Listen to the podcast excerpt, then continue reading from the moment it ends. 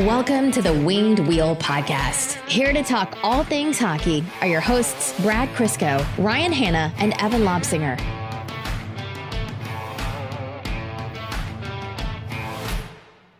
At what point do we just no longer consider Max a guest on the podcast? I honestly, we should do what they do on like the Star Wars count, like the Jedi Council, where they just have the hologram. Because I think we're limiting ourselves with the phone interview. But yeah, at this point, especially, we can just project him right into Evan's seat, and most of the time, it won't even be overlaid on Evan. It'll just be on the empty seat, right, Evan? And that's right, he's not here today. So, to whichever one of you mentioned that Evan needed to start missing episodes again because he was getting too regular, congratulations, you ruined it. Look what you did. Look what you did. We go. I when when I, we got the message from Evan that said, "Oh, I won't be able to make it." I went, "Oh, I haven't seen that in a while." I feel like I just flashed back to like two months ago. Uh, so obviously on this podcast, uh, we have uh, Max Bultman on, and we're going to jump to that interview in a second.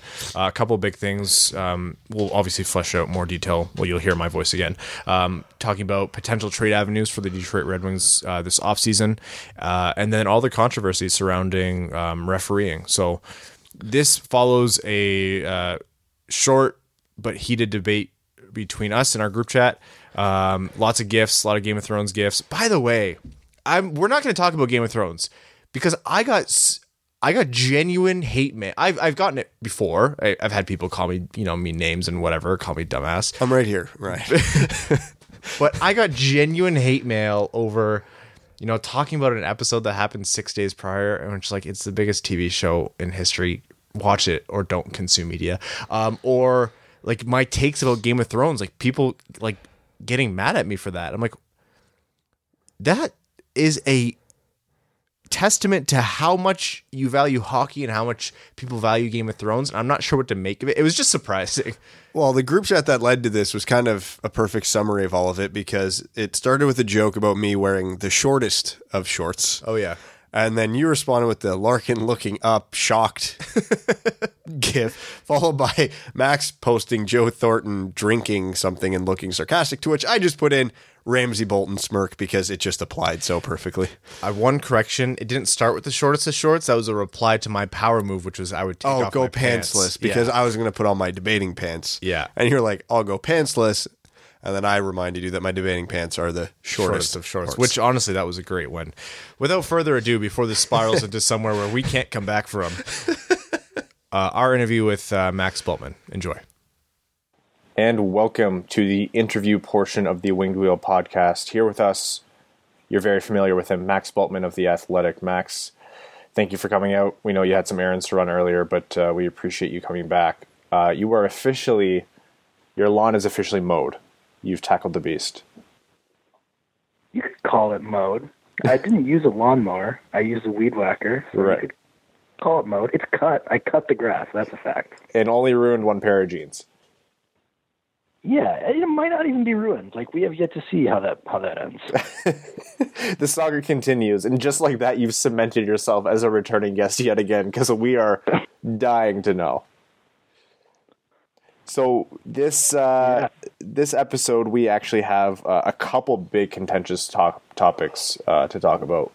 Um, one of them, I, I, feel like we're not going to be fighting so much with each other, and that's the uh, article that you put out on potential trades and avenues that the Red Wings could look at um, this offseason. Uh, and the other one, obviously, which is the hot topic in hockey, is uh, the review system. So we'll put a pin in that one, and we're going to jump into the trade. So uh, walk us through basically how uh, what your thinking it was for this article, and and just a, a spark notes on on what you kind of um, put a lens on here. Yeah, well, it, it's sort of based around the you know a premise that we've gotten into even on on the show in the past about you know the, the the concept of patience and whether that means you just stand pat and wait for things or whether whether there can be some act some kind of active patience. And i guess that's kind of what this article was about is are there moves you can make right now that are you know they are kind of win now moves but they're but more they are more than that. They're win down the line moves. Like they're they're decidedly building moves uh, that have a long view in mind that also you know they have to they just happen earlier than than maybe you anticipate the main effect being and so i kind of looked into some guys who have kind of emerged as presumably or thought to be available on the trade market. Colin Miller from Vegas, Jacob Trouba, because uh, if I didn't use him, the whole comments would have been hijacked by what about Trouba? and uh, and then I checked in with our Tampa Bay writer uh, about Ryan Callahan, and I checked in with our athletic beat writers on all three players just to kind of see what they think um, the cost on those guys might be, and, and so they they wrote a little blurb about why they're available, what their situation is, and what it might cost, and then I kind of did an analysis about whether it would or wouldn't, or sometimes didn't come to a conclusion on whether it would make sense for the Red Wings. So you know, certainly there was a lot there. I mean, it was a long article, but I think I think it was I think there's some interesting stuff. Like some of those players, I, who I think, especially the Ryan Callahan one, make a lot of sense for the Red Wings. The uh, well, yeah, let's start with that one actually, the Ryan Callahan one. Some, I want to say this has been the most interesting comment section on any of your articles. Uh, definitely a lot more colorful than I think what anyone's used to seeing on a Max Bultman article, but that's a good thing. You mean you, you struck a chord, different chords, but you struck a chord with a lot of people. Yeah, Max, are you high? I prefer not to answer. like a true American. So we have uh, we we have the the Callahan proposal being put forward, and we've chatted about that on on the show as well. In my subjective opinion, that one made a ton of sense to me because for a team that's likely to employ at least one aging contract or veteran that maybe not everyone else agrees with, why not get some value out of it? And and there's a lot of different opportunities depending on how Tampa Bay would value that cap release uh, or relief in terms of giving up Callahan, but there's a lot of opportunities for Detroit to gain from it. So whether that's a draft pick or uh, even I know Joe Smith named some prospects that could look that he looked into, and it was funny because he kind of wrote them off as you know the best of the rest, maybe not the cream of the crop, but then when you dove into them, they were some pretty effective or, or exciting center prospects. Yeah, I mean, I guess this is the this is the thing about Tampa Bay, right? Is like they have this history of of turning B prospects into or thought to be B prospects into really good players. And so a lot of these names that you know literally just might not have room to crack the Tampa Bay lineup are guys that to me would be you know maybe top 10 prospects for the Red Wings some of these guys. I mean you don't you don't know. Some of them are you know guys who are performing at the AHL level which you guys obviously no, it doesn't always translate to the AHL level but two of the names that he mentioned were Alex Bar- and uh, Taylor Raddysh, and those are you know two really high scorers in the um, in the American League this year. So, and both at age 21, uh, 21 or 22. So those are guys Red Wings I'm sure would love to add to their system as, as kind of throw-ins or sweeteners for a Ryan Callahan deal. Um, and, and on top of that, one of the points I made, and I got some pushback in this in the comments, but I think Ryan Callahan's also a straight up upgrade for the year uh, on the third line. Like I don't think he's going to be a he's not going to be what I what we all think of as Ryan Callahan when it first comes to our mind. But uh, when you when you compare some of the names who could be there, and that's a that's a line that could make some sense for Filip Zadina alongside Frans Nielsen. Um, Ryan Callahan makes to me a good deal of sense as a guy who who fits there, can play really smart, responsible hockey without sacrificing a ton in the you know the offensive IQ department. At least he might not be you know he's not as spry certainly as he as he once would have been, but I I think there's there's still be something there. View to assume Blashill would play Callahan only on the third line. yeah, I guess it's always possible that the second line becomes like I don't know, Glendening, uh, Callahan, a few.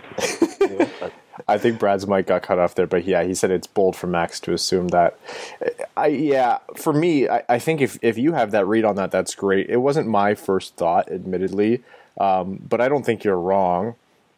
I mean, I'm not a big proponent of bringing Vanek back. I, I think Callahan might bring back less pure offensive touch, but yeah, truly, sure. if you're bringing Callahan in and with the state the team's in right now, and again, this team isn't in win now mode eh, if you can get something decent, why not? Why not use that cap hit that you're going to use on an aging veteran to bring something else in? It's just it kind of makes way too much sense. And when we were chatting about this, you made a great point.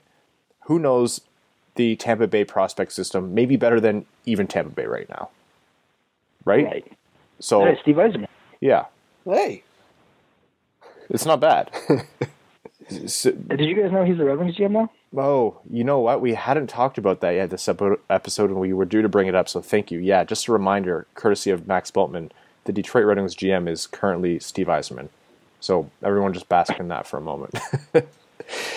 now, as a as a little bit of a pessimist here, Julien BriseBois is not going to just hand out his favorite prospects or a guy that he knows Steve Yzerman values heavily for nothing or for free or just because he's familiar with Yzerman or they have a good relationship. You know, BriseBois didn't get to that point by by playing sucker, so by no means would this be a, an easy deal. But if anyone can pull it off, and if if you could be confident in it, it just kind of makes a ton of sense. So this one's actually a, a pretty cleanly tied one. I was kind of surprised to see you even getting flack uh, for that one. Um, one that I think I think a lot of it was just because of though, like like you know, I'm not going to say that I've watched a whole lot of Ryan Callahan. Like you know, the Wings played him four times this year. He didn't really stand out in those games, so I could admittedly be, you know, thinking that age has uh, has not been as hard on him as maybe it re- it really has. I'm just, but I'm thinking at a at a core level, someone who is really responsible is going to on, on a on a wing opposite Zadina is going to help him a lot. Like that is just my gut instinct, and I may be dead wrong about that, but I think it's it's a difference in um, in how much I think that would matter. So maybe that's why people don't don't think it makes sense. That's that's my guess. Now you did also mention Colin Miller, which I, I know he hasn't been on pretty much anyone's radar in terms of well, I, I guess if, unless you're a Vegas fan, uh, but he's starting to pop up now, and you've been chatting about him for a while, and I know Elliotte Friedman brought him up in 31 Thoughts.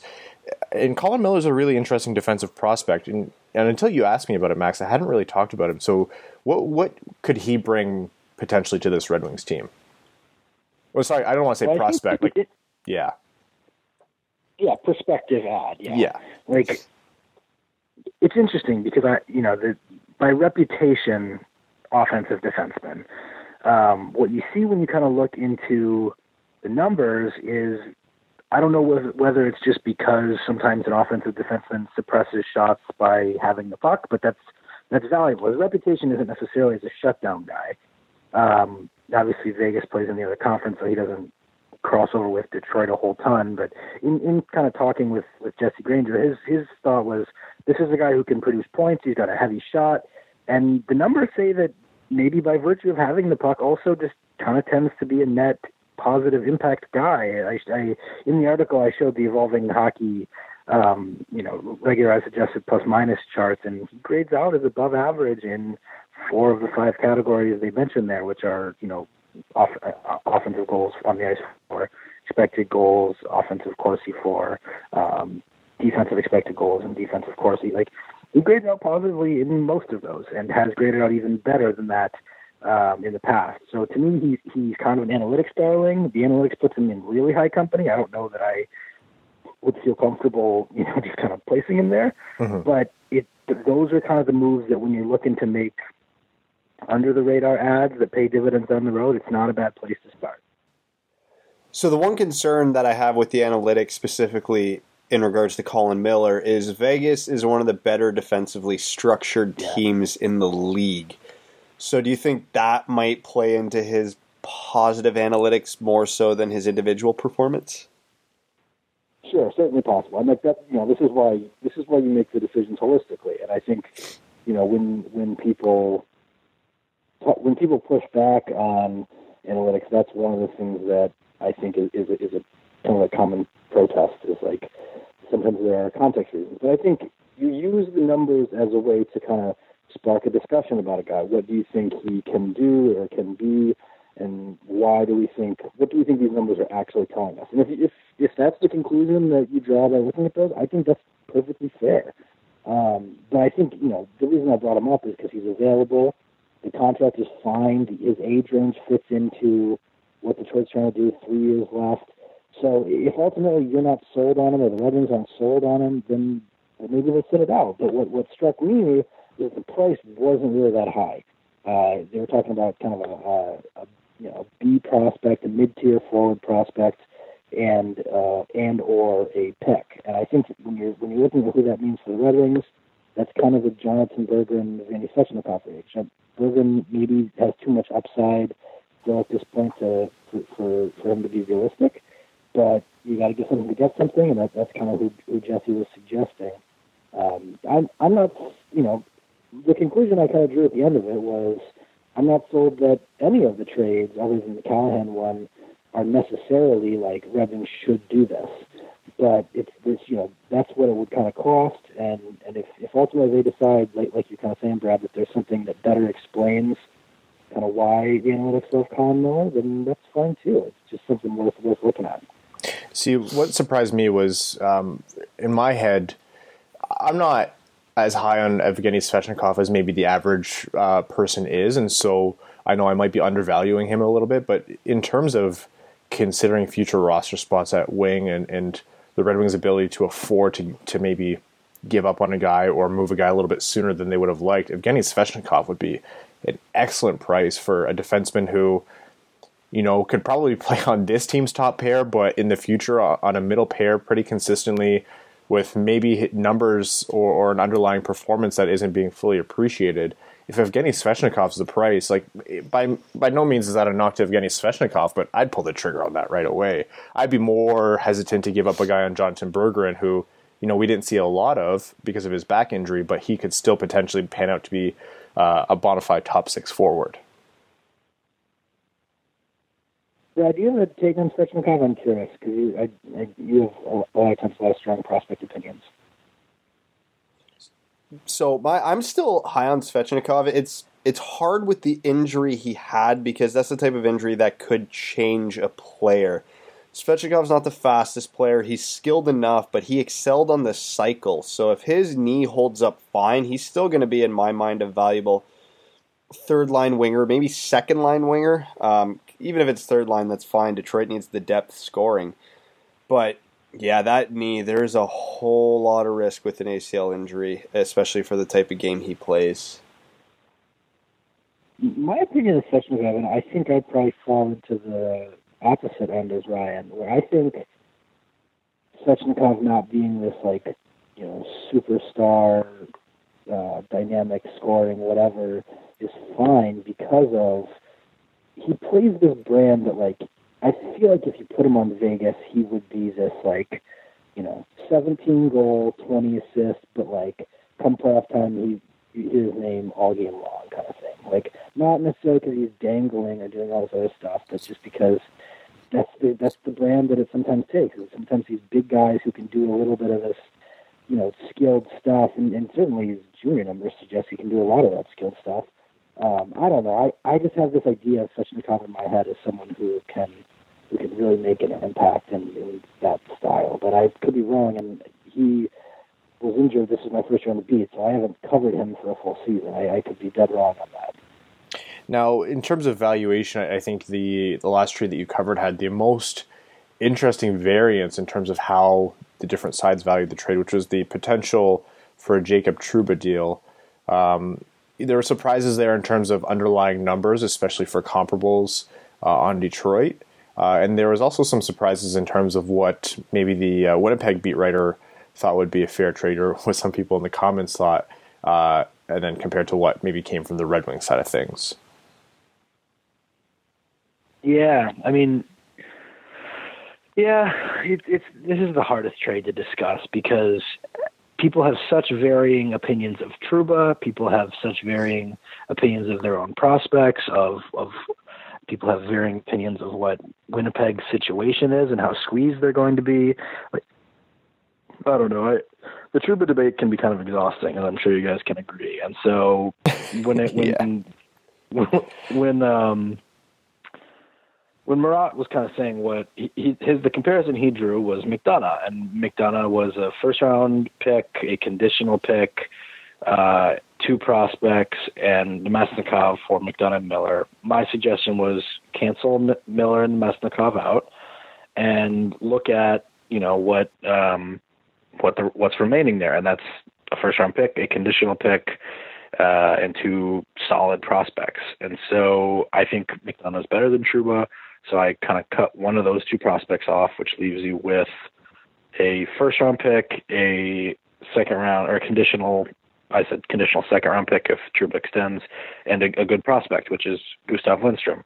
Um, the first round pick, Detroit's not giving up the sixth pick. Like straight up six pick for Trouba, Detroit says no, right?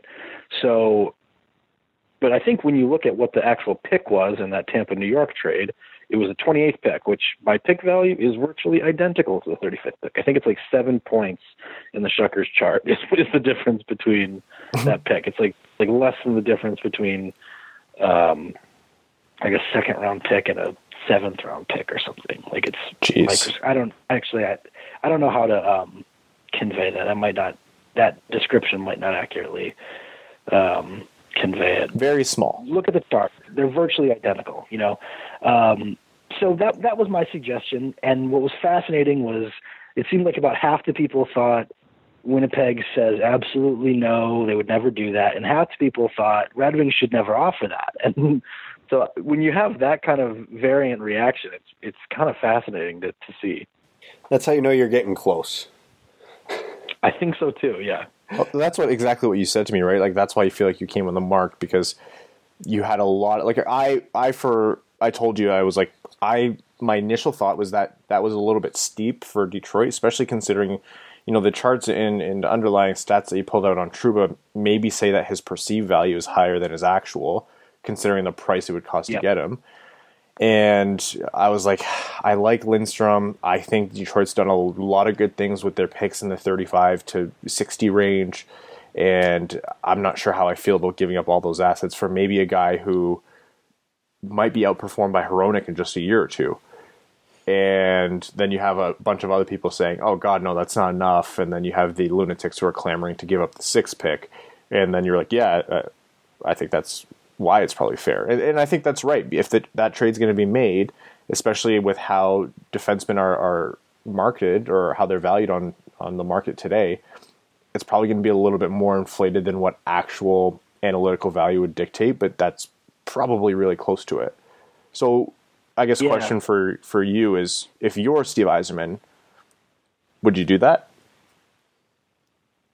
Oh man, it's a, it's a complicated question. I don't know that I came to a conclusion. My first thought when I was writing the article was this is a lowball offer, and then I thought about it another way, which was okay. So in that same kind of range of picks, if you just extrapolate them to what they've been for Detroit in the past, like you can basically say Detroit had two seconds in that range last year, and they became Berggren and McIsaac. Like if you're mm-hmm. Detroit, do you offer Berggren, McIsaac, Lindstrom?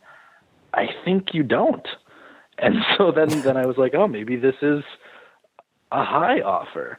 Um, but at the same time, so the thing you were saying about actual versus perceived value is you kind of have to accept that sometimes perceived value is market value.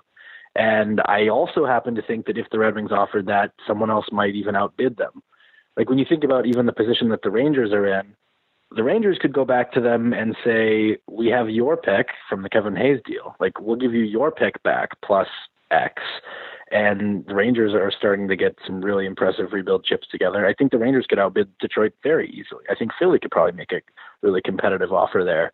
So it's just, you get into this place where the offer that kind of Murat and I settled on uh, as kind of like a reasonable comp for the McDonagh trade, you know, everything else weighted, um, that I think, you know, at the very least, it's a logical offer. I don't know if Detroit ultimately feels good about it or whatever, but, you know, you don't always feel good about offering assets. Um, I think that offer still gets outbid. And so just because of the kind of perceived market value and what other teams can do. So, you know, again, that's kind of why I felt like the offer made sense.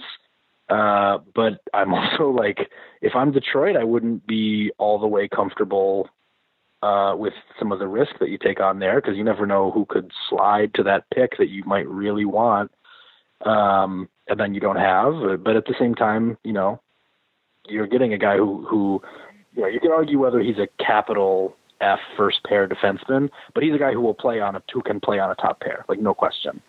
Um, and that's worth something. Is it worth the contract that you're going to have to give him in a year? Is probably the bigger question, and that ultimately is just way too long a conversation for, for us to have right now. For a phone interview, yeah. Yeah, because the interesting thing with the Trouba trade value too is, uh, especially comparing to Ryan McDonagh, Tampa had certainty with Ryan McDonagh when they were trading for him. It was a year and a half at whatever his Yep. cap hit is, and that was definitive. Trouba has so many variables right now. Are you? Is it a sign and trade? Is it just you're getting him for a year and then you're throwing caution to the wind? Is it, and even if it is a sign and trade, how much is Jacob Trouba worth? Are you going to pay him $8 million a year like he was asking? Like, I would never do that, but that's what he was asking in Winnipeg. To me, that almost drives the value down because of all the uncertainty around it. And then you have to get into the debate of what is Jacob Trouba worth on a from a cap number perspective. It's I just don't see how Detroit can reasonably pull this off. I, I think I agree with that, and and I think another another reason that I think the the Trouba offer ends up lower um, by comparison is McDonagh. Like there was no reason to believe that I can recall that McDonagh was like looking to leave New York, right? Like the rumors are that Trouba doesn't want to resign there. Like they have to do something with him. Um, so you know, I that's where maybe you go back to to Ryan's take, which is that this is a lot to pay for for a guy who who is going to probably move and who you know whatever. So if you're talking about a guy like Lindstrom, here's, here's another thing about it. Lindstrom already burned a year off his entry because it was a pro year in Sweden. Uh, burns another one next year, which may be spent uh, not primarily, if at all, in the NHL. So then when you're looking at his next negotiation, it's only going to be based off of one NHL year. Even if that's a bridge deal, you're guaranteeing yourself um, a pretty a pretty swallowable contract for a couple of years there on a guy who who could be a pretty sturdy defenseman. Like that's a it's it could be a really good contract. Like there's a lot of, of reasons that I think an, an offer like that for the Red Wings could be end up being a lot steeper than it might sound just off of what people think about a second round pick. You know, like it's especially when you get into what Brad's talking about about then figuring out do you want to pay this guy seven million dollars for seven years or whatever. Um, ton of considerations, and ultimately the one that was destined to create the most controversy or whatever. It, see, and the the trouble that this brings up, like philosophically, and we talked about this when we had the the roundtable with Prashant, was you have a, almost two schools of thought, which is, you know, if you have your shot, take it. The the Jarmo Kekäläinen, like worry about the cost later. Like if you have your shot, go for it, because these opportunities don't always come up, you know, at the ideal moment. And then you have, you know, maybe a little bit of what Prashant laid out in his article, and I think this is kind of how I think inherently, which is that you know, if you can really stack it up on your balance sheets and it's coming up in the red and it's not looking good for your team, despite how good of a player Trouba is, like Detroit's not going to be worse with Trouba. They'd absolutely be a better team. But if you can't balance it, maybe you should just pass on the opportunity. But then I really, really have, have started coming around to the idea of if I, as a uh, hypothetical GM slash talking head that no one asked their opinion on, keep passing up on these potential guys – you know, Trouba's going to go somewhere else.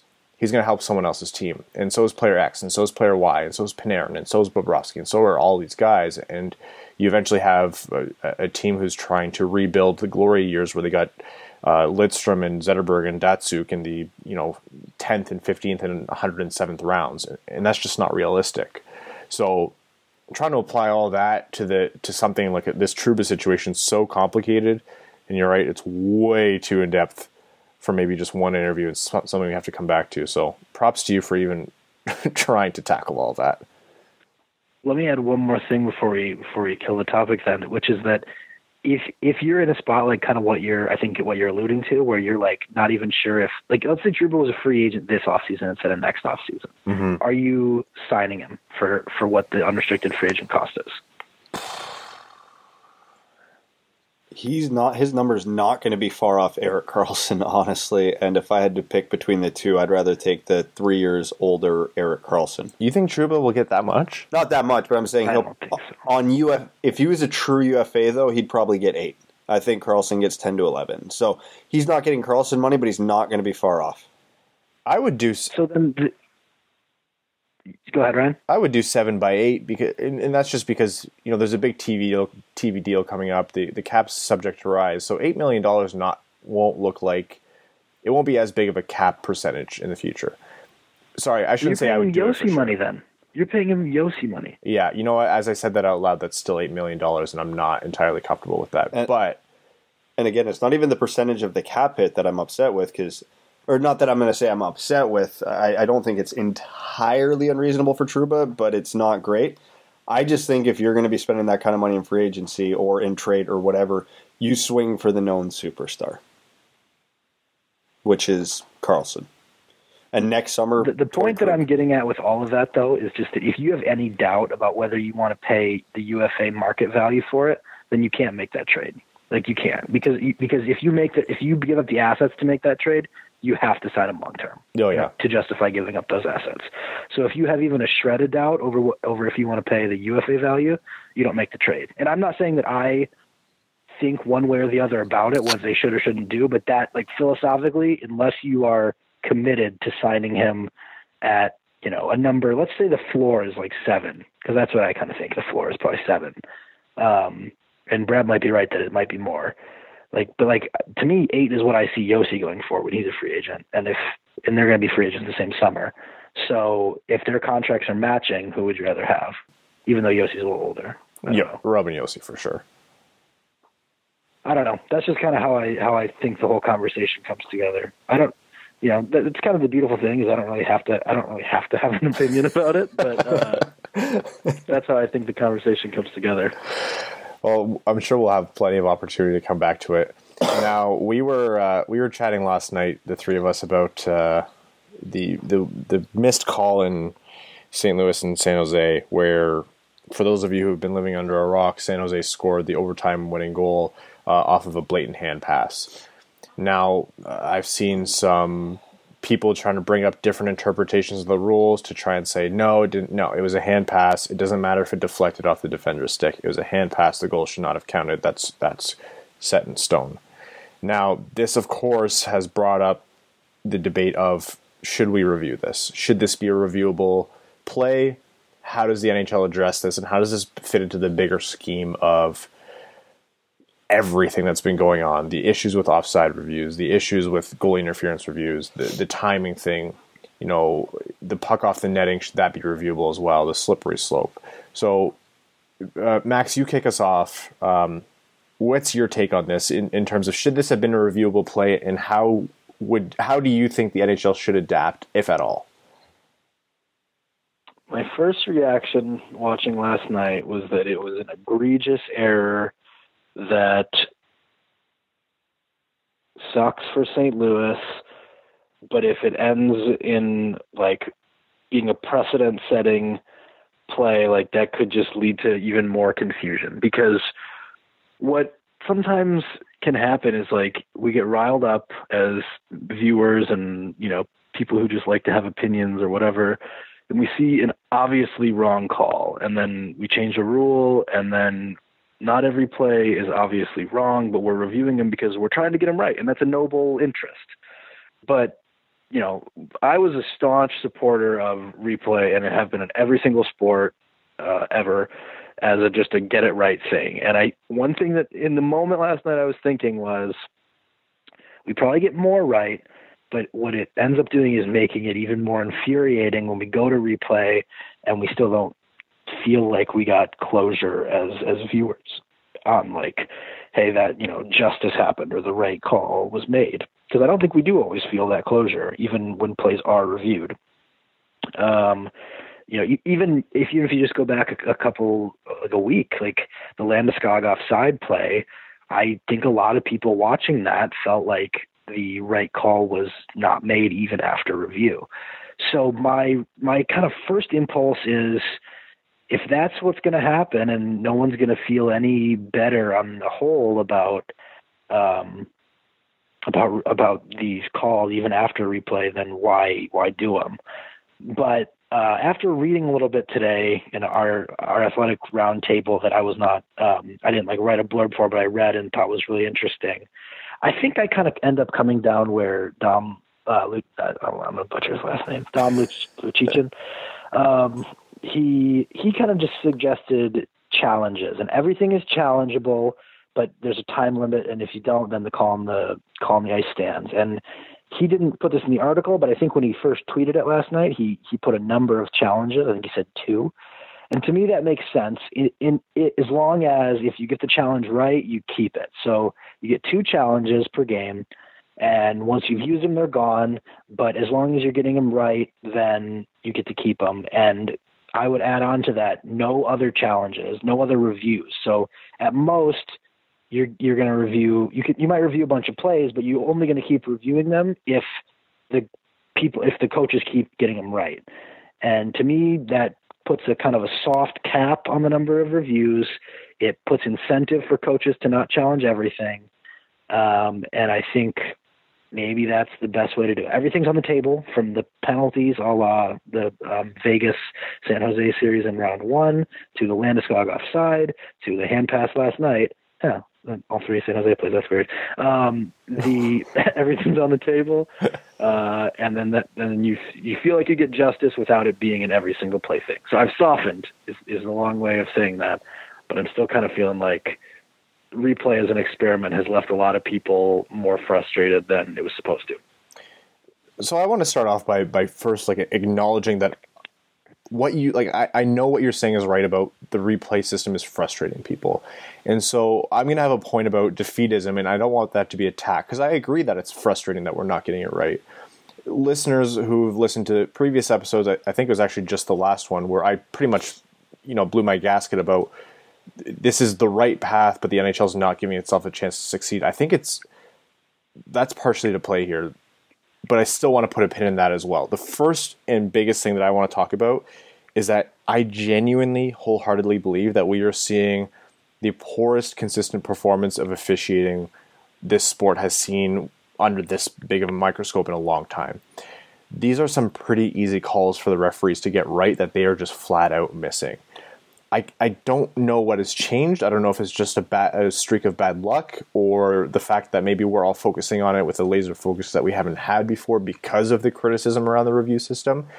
But genuinely, that hand pass was not hard to call. And this is coming from someone who was a referee, not an NHL referee, of course not. Like that, uh, I'm not saying I'm qualified to be an NHL referee, but I, I have a predisposition to maybe not criticize them as much as, as an average fan would right away but I, I really feel like things are, are just there's a there's a, a loss in performance and there's a, a, a lower standard being deployed here where if we miss that we have we run the risk of doing what Max just mentioned which is being far too reactionary and setting a precedent on something that maybe shouldn't be the flag holder for a rule change.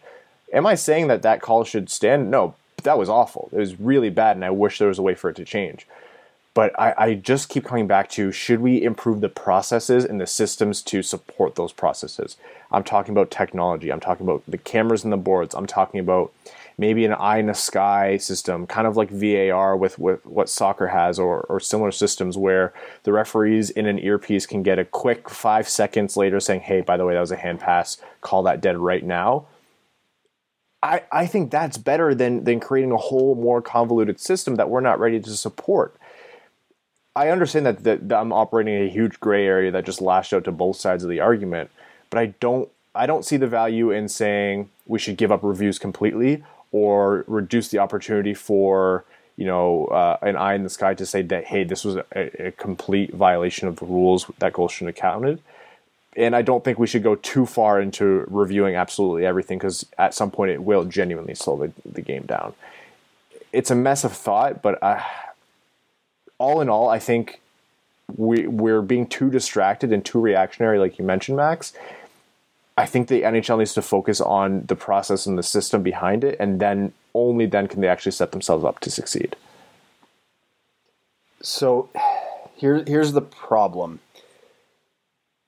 People tend to forget that before goaltender interference and offside reviews were reviewable, we were all clamoring for them. We wanted to get it right, and it's just created more confusion. Getting back to Max's point, the game of hockey is fast, random, full of mistakes by players, coaches, and even referees. Uh, every once in a while, and these playoffs, a lot more. It's the flow of the game, and we're never gonna get it right. If you go back through the last two seasons and you look at every goaltender interference review, how many of them were definitive? After the review, there was 50% of the people who were angry and 50% of the people who thought they got it right. Offside reviews, everybody universally hated because if a guy's blade is half an inch off the ice over top of the blue line, did he really impact the play at all? No, not really. Matt Duchene went four feet offside of uh, six years ago once, and now we have to suffer through how many dozens of these reviews a game. I I don't like seeing a game like last night decided in overtime because of a bad call. But this is the Duchene incident all over again. It's an outlier. Can anybody remember another time where a game of this magnitude was decided by a hand pass? It doesn't happen. And if we're looking at hand passes too, where does the statute of limitations go on this? If Timo Meier had given a, pa- a hand pass to Gus Nyquist 45 seconds before that puck goes in, is that reviewable? if it's uh, if a puck goes into the netting and bounces onto the back onto the ice two minutes before start of a power play when they score the end of the power play does that come back i just i can't get past the fact that it's a fast random sport and we just have to accept that now here's the one thing where i am on the side of the people who are pro review one of the biggest issues last night was people yelling, "Well, if we're already re- reviewing goaltender interference and offside, why don't we review this?" Which I agree with that point. It's silly that we're selection that that we select what is and isn't reviewable. But again, it's we review everything and that's going to come up with problems or we review nothing and that's going to yield problems. For me, I know I've made this point on the podcast. What it comes down to again is hockey's a fluky, random sport Referees are part of that. Keep the flow and keep the entertainment up. I don't want to spend every other game praying that I don't have to sit through five minutes of reviews because everybody was acting like it was a black and white call. There were camera angles that made it look like it went off Jay Bouwmeester's shin. Don't get me wrong, I'm not saying it was it should have been called, but that's the type of stuff. That review would not have been 20 seconds they would have looked at that rev- those two angles that showed it kind of deflecting off Bouwmeester for 10 minutes trying to figure out if it hit it or not, if it should count, if it shouldn't. It's just the NHL can't get so, it Brad, its it sounds way. like you like Dom's plan too. Then, like you like the everything's on the table to be reviewed, but you get a a cap in number of reviews, or at least a soft cap, and a, certainly a time cap on the reviews. I don't hate the idea, but I'm going to modify it. I wouldn't go two reviews. I would keep it with one because even with just offside reviews and goalie interference reviews, those were the only reviewable things this year. We had how many reviews this year? And that was only with one per coach. Where I think I've come down on this is kind of similar to what the NFL has Last two minutes of the game and overtime. Everything's reviewed. Before that, nothing's reviewed or you get one challenge. Like, I don't want to go overboard with this. I still would vote just to ban the offside reviews entirely, but I digress. That'll never happen. but if, if you want it, because again, this one decided a game, and that's, I think, what left most people salty.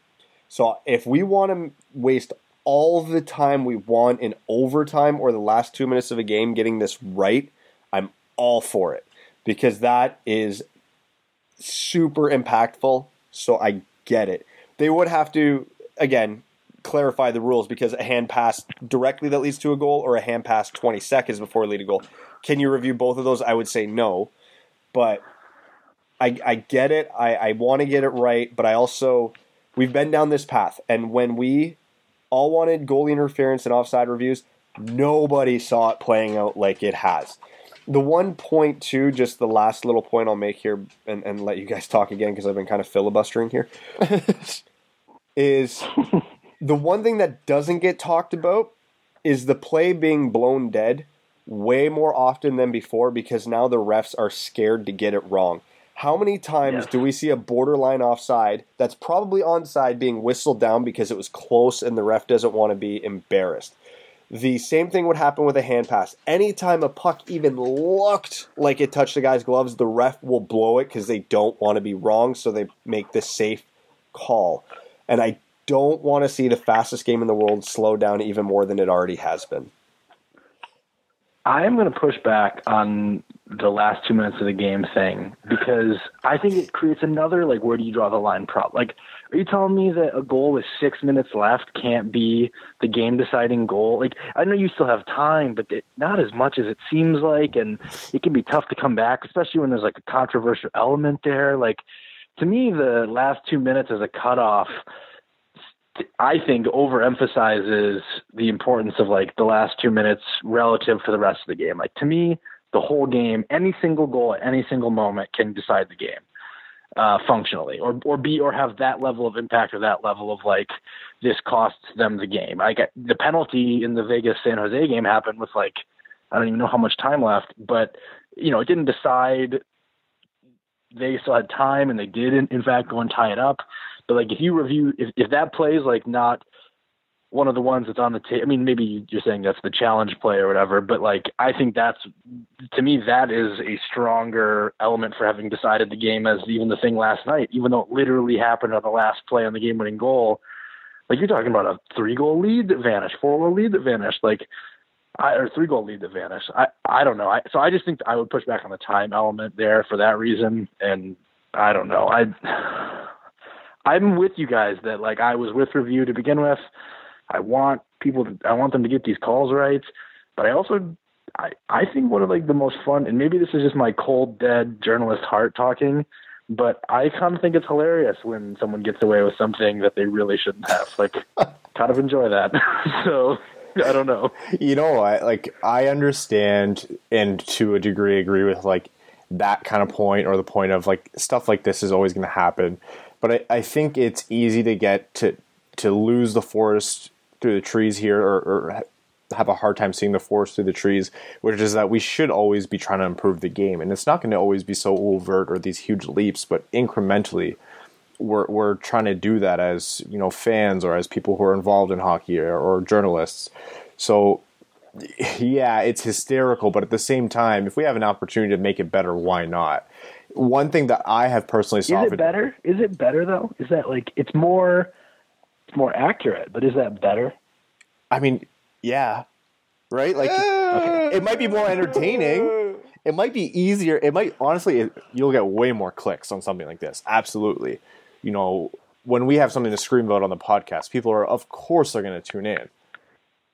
But if we're talking about the integrity of the game and you know the spirit of the game, which is an argument that comes up a lot, uh, I would rather not see something that bad. If we're talking like you know a cheap shot or a slash here and there, or just like the, the little gamesmanship, like the Red Wings stealing the car. I'm not even talking about cheap shotting because I think that's bad. But like a little hand pass, like when you guys played, you didn't love getting away with a little like illegal. Oh yeah, like, offensive hand pass thing.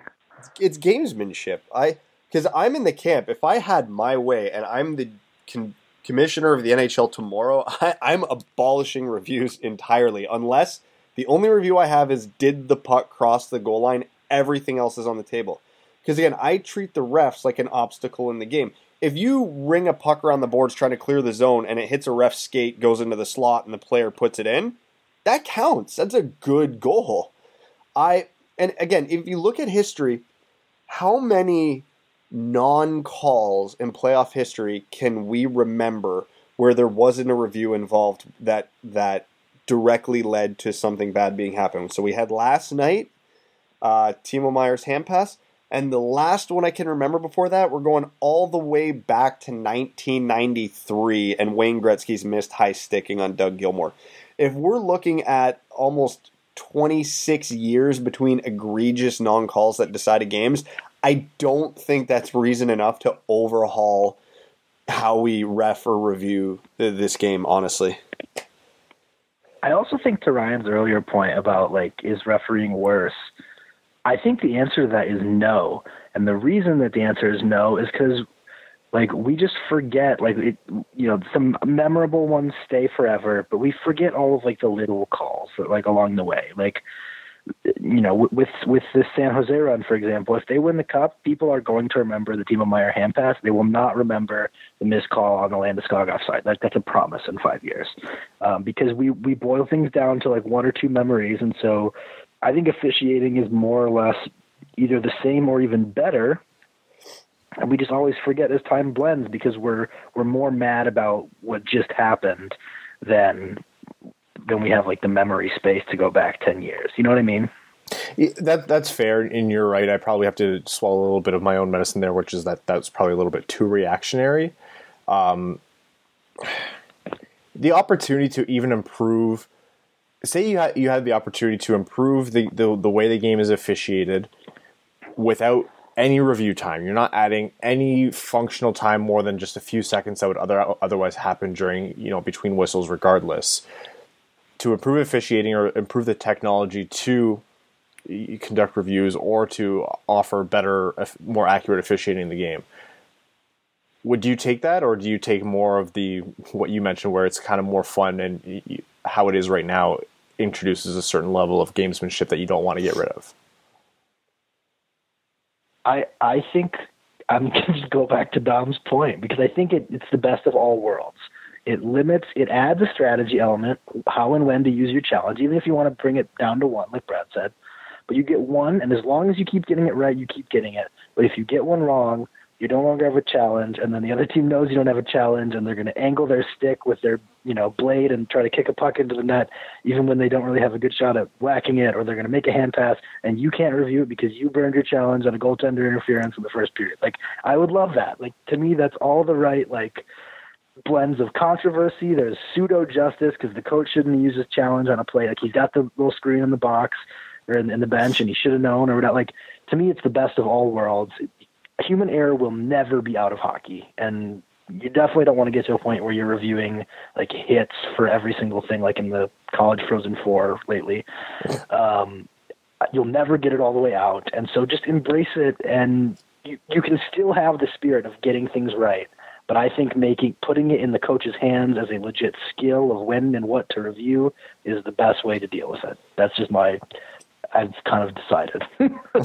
All right, uh, Max, you kind of convinced me in one way, so I'm going to throw another proposal at you. Because what we're trying to eliminate here is the egregious bad calls like last night. We don't care about the 50 50 goalie interference, and we don't care about the half an inch off the ice offsides, right? So let, let's take it a step further. Coach gets two challenges a game, and he can challenge whatever he wants if it directly impacts a goal or if it's a major penalty, whatever. Okay? yeah, or if he thinks it should have been a penalty. Like if you wanna if you wanna go back to the ice and the refs were behind the play and someone took a whack at someone's head, like and you think you can get a two out of that, do that, right? Like why not? So here's here's my proposal. It's the exact same thing as what you're proposing, except instead of losing a timeout if you get it, you're getting a two minute penalty. Penalty. So you damn well better I'm be in. certain. So if it's a 50 50 call, they are not going to challenge it because whatever. But if it's egregious, they know they'll get it. They'll throw in the review and we'll get the call right. But if it's even close to being wrong, they won't take it because they know they'll get burned. I'm all for that. I love it. you know what we're we we can and will talk about this ad nauseum. We have to make a pact right now. Is that the next time something hugely contentious like this happens, all three of us immediately get in our cars, drive to a central location with the recording equipment. I'll bring a, po- a bottle of The whiskey. house. Yeah. and we will just we will not leave until we are done. I keep coming back to putting the proverbial gun to your head. Oh, the tweets on this one are going to be bad. Someone's getting radioed on the podcast, and it's not me for once. Yeah, well. Uh, Max, thank you so much. Uh, we'll have plenty to chat about soon. We didn't even do draft talk on the air this time, so maybe the next time we can we can dive back into that. Uh, everyone, Max Bultman on the Athletic. Go read his stuff right now. Max, thank you again. Thanks so much, guys. And welcome back. You're going to hear Brad giggling in the background. because how we do this is we record our interviews outside of the episode. And so when I say enjoy the interview, we pretty much just pause for about 10 to 15 seconds. And from an audio editing perspective, it's great if it's just dead silence. And I know this. And Brad, without fail, every time I call for silence, makes a fart noise. Somebody send me help. I don't enjoy doing this. This isn't my friend. This doesn't bring me any happiness. There's no tangible positivity being instilled to, in my life.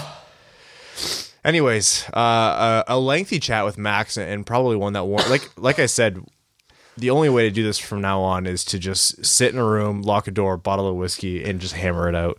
Um, lots of great takes that we we can dive into over and over again, and I'm sure we will. But for now, we are going to jump into this week's uh, or this episode's draft profile. So Well, NHL. before we do that, we got to update the playoffs quickly because Boston is like three minutes away from advancing to the literally three minutes away from advancing to the finals, like we all knew was going to happen. Which, fun fact, did you know that the Carolina Hurricanes now are going to be the first team to get swept in a playoff series right after sweeping a playoff series since the 2019 New York Islanders? I was gonna say. Let, let me wrap my brain around this for a second, but I feel like there's a thing here. Okay, so now the only option here is if the hockey gods truly care about chaos and our happiness, Boston's getting swept. Boston's getting swept in the finals. We did it. We did it. We got him. Pete Blackburn, we're sorry, but it's got to happen this way. Oh Christ, we're gonna have to have Pete on now, aren't Yeah, we? And he's well- just gonna rub it in. Yeah, I think when we had Pete on last, we made an agreement where he would come and rub it in if if the Bu- Bruins won the cup, and we have to make good on that. I that. feel like we should call him before the finals happen, just just in case. Yeah, we'll, we'll give him a ring. Maybe we could do like a pre and post with him, just to see how. Hi, Pete. Can you tell us what happiness feels like? To be fair, though, good on Boston for getting this far. It's been like four months since they've had a championship. I they hate- were due. I hate that joke, not because everyone makes it, but because of how true it rings. fine, fine. The Patriots don't count. It's been like seven months. Why? At least the Celtics got knocked, you know? Yeah. Screw the Celtics. Well, who won the? Uh, there's draft lottery uh, chaos in the NBA because the Pelicans won, and the like. The NBA is so funny because the media is so much more overtly favorable towards big markets. Yep. So they were like mad that the the media was mad that the Knicks didn't win. Listen, New Orleans, we're happy for you. I We're I'm pro Pelican. I'm pro Pelican. I I think they should have traded Anthony Davis based on the offers that they were getting, but I digress. hey, they this this might throw a wrench into things. I don't know. And let's not forget though, most importantly, I'm anti James Dolan.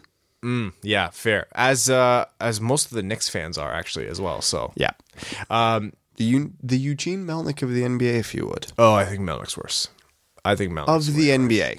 Uh, back to hockey. This uh, this episode's draft profile is uh, an interesting prospect that I'm not teetering back and forth on, but maybe one that we're a little bit too low on, admittedly, which is uh, Dylan Cozens. So uh, Dylan Cozens is one of the top ranked centers in this draft. He is um, not high on our boards, but definitely liable to be taken in the top He's high. He's high. He's in our top 10. That's high. yeah. Oh, yeah. That, that's fair. Um, if you're talking about priority on who the Red Wings should take at six, definitely not on our list for sure. But let's talk about what Dylan Cozens brings as a prospect. So Dylan Cozens is you know in baseball how you hear that that five tool prospect mm-hmm. thrown around? He's he's the hockey equivalent. He's big, real big.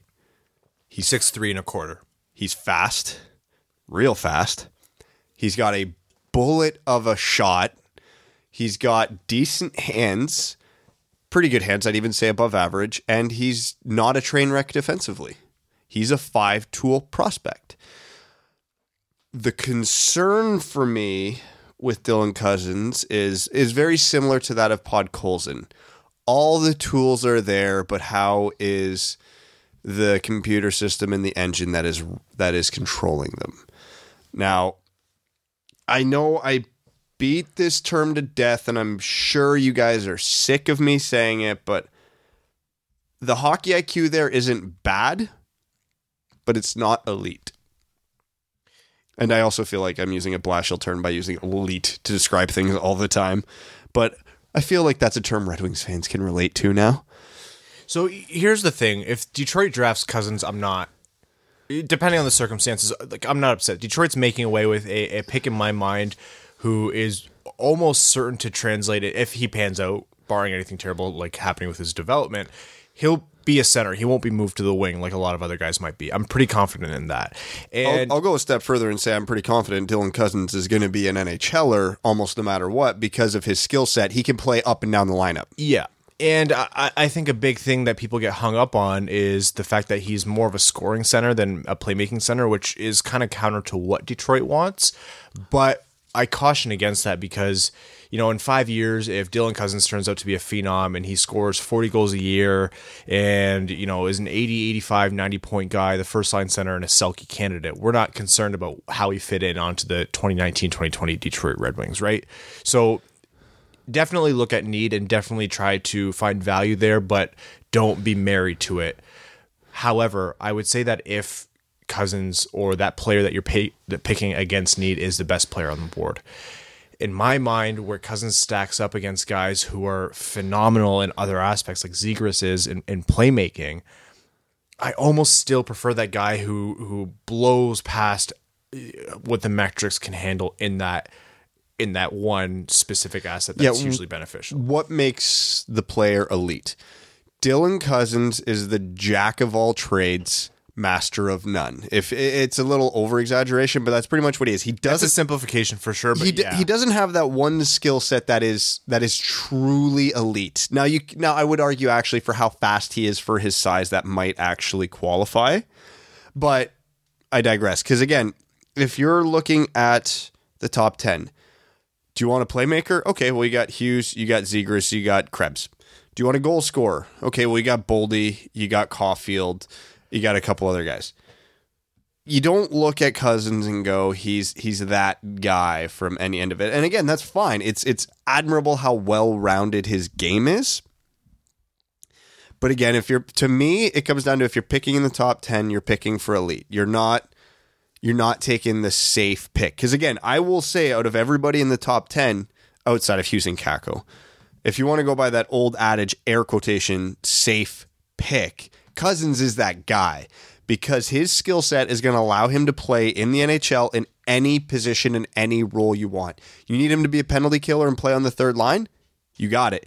You need him to play on your to be the triggerman or the bumper guy on the power play? You got it. You need him to be a top line, a second line, two way center. He can do that. He can fill in. It's just, is he going to be a 90 point guy or a 60 point guy? I think he's going to fall closer to the 50 to 60 point guy, but still be a useful player. So it just comes down to drafting philosophy to me here, and I, I like taking the swing. So I really, because I know over the last few months, like we we've been talking up Zegras and a couple other guys over Cozens and Dach, etc. That is not at all to say I think Cozens is a bad player. I think Cozens is a fantastic player and going to be a great NHLer, but I don't think he's going to be an elite NHLer. I don't think he's going to have that one element of the game that just blows you away. Now, here's the part that I, when I mentioned I was back and forth on, is like you mentioned, Cozens kind of does a lot of things good to great. His skating and his shooting, like his ability to score as a centerman, those are fantastic qualities that he possesses.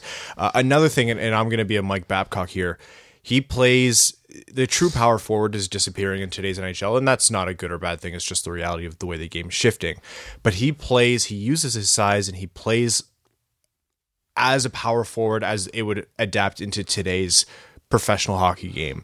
He's not afraid to get into the dirty areas. He's not afraid to move the puck to the net, but he does it with a certain amount of skill. Like this isn't Luke Glendening or Darren Helm just barreling into the slot. Like he, he combines it with his ability to to put the puck in the net or uh, dish the puck to teammates when he does display that. So to me, that's a huge asset. Again, you run into the, like you're you're playing for Lethbridge in the WHL and you're six foot three, you know, however much you weigh, you're going to be able to do that a lot more in junior than you would in, in the professional game for sure. But if that if he can translate that, there's not a lot of guys who can do that effectively. I don't want to get too buried in can this player or this player or this player be elite because the reality is there might not be an elite player left at six. Yeah, and more often than not, there, There isn't. isn't. So if Detroit does go with a guy like Cozens who does all these things right, and what's the biggest knock against him? Like his reads maybe aren't entirely too, like too quick sometimes, or he he overcommits to the physical game. Like those, And, and much like Podkolzin, he doesn't play well off his teammates. Okay, sorry, I'm not going to say he doesn't play well. he, he absolutely can play with his teammates, but not at that level of a top ten pick. He, he his vision Not as well as Zegras or not as well as Zegras, not as well as Caufield, not as well as at least ten other guys in this draft. That's that's my biggest issue with him because it comes down to hockey IQ. How well does he read his play? How well does he play off his teammates? Does he make the guys around him better? He makes the game around for the players around him easier because he's doing so much of the heavy lifting, but he's not necessarily always putting them in a position to succeed with the decisions he makes. If that makes sense, because that's kind of an argument against itself, but you understand what I'm saying. my my summary argument for Dylan Cozens is of all the knocks that we try to find on these guys and you know we get in the weeds on it and things get amplified and at the we might spend 5 minutes talking about something that affects 10% of our overall evaluation. Dylan Cozens qualifies as one of those guys where in my mind the knocks against him are way weaker than than the down the downfalls or the pitfalls of other prospects. He's not I, I'm much more like Brad mentioned, you swing for the fences, you find elite talent, and you hopefully tra- hope that translates into a complete NHL player, a complete elite player. Like you hope that Zegras turns into an elite playmaker, or you hope that Turcotte turns into you know that elite two way center. Um, you're thinking of what Scott Wheeler said about not pigeonholing people with two way center, um, but even though he's not atop those guys, he's not ahead of those guys on our lists. You also have to consider the kind of player he is is very attractive to scouting groups. Is very very attractive to scouting groups, and it very dep- it very much depends on the mindset of the general manager. Which we know Yzerman prefers talent, but we don't know always what kind of talent he prefers. If you know Byram and Turcotte are gone, we as Red Wings fans have to expect that Dach or Cozens is a very real candidate to be taken at six. As he should be. He should be for sure. Yeah. Even if he's not the favorite, even if the talking heads like us aren't saying like he he should be taken ahead of Zegras or even Podkolzin or whatever, this is a very very attractive player to to old school and new school hockey thinkers. Yeah, because the thing for me, my knock against Cozens, again, he's the five tool player. He, he's got everything you want in a player, just about. But it comes down to you can teach Zegras to play the cycle well, like Cozens does, but you can't teach Cozens Zegras's vision or Caufield's nat nose for the net. absolutely. That's just the stuff that that's just universal gifted talent that can't be taught. and this is why I keep bringing up Cole Caufield because that kind of scoring touch can't be taught. It literally cannot be. That's Dylan Cozens. Eh, I, I know that was like a lot of everything, but that's kind of who he is as a prospect, right? Yeah, uh, Dylan Cozens is who he is. He's going to play in the NHL. He's going to do well. Any team that drafts him is going to be happy because he's going to give them what they expect. It's just uh, your drafting philosophy is what comes down to. Uh, we're gonna do comparables. That thing that we keep saying we hate, but we keep I keep bringing up. I've Oh. seen Ryan Kesler thrown around a lot. No, I I think that's uh, not that Kesler is a great player in his prime, but I think that's selling Cozens a little short, honestly. If I look at if everything goes right for Cozens, man, this is a tough one because there's not a lot of big dudes who skate like him, honestly. Well, and that's why comparables suck. Th- th- This is a really great example of why comparables suck because I'm like best version of Cozens would be if everything goes right, Johnny Toews, oh, and that's like and he and Cozens times is two. bigger, yeah. Yeah, yeah, um, yeah. Comparables suck. I need to stop writing these up. They're bad. It's just bad analysis. A better skating Landeskog. Yeah, well, and th- this is assuming 100% efficiency in his development. He pans out completely and surprises people. Like, you can't, that's not on the normal part of the curve. Yeah, it's it's tough. We'll, uh, we'll come back with rankings, obviously, as we approach the draft. But Cozens is there. I don't think for us right now, and, and Evan in spirit is the top ranked center. Uh, I know Max isn't. Um, he has a couple of guys ahead of Cozens in terms of who he maybe not ahead, but who he thinks like are are more complete players. I don't know. Yeah, There's there's a lot of varying takes on Cozens, and I can't tell if that scares me or not. Scott Scott Wheeler was sold on him. Scott had him fourth. Yeah, he he thought that his skill level meant that he would translate into the game like very very well. So, I have I haven't settled on my final ranking for him yet, but I I think it's going to be somewhere between seven and ten. I don't have him ahead of Zegras for sure.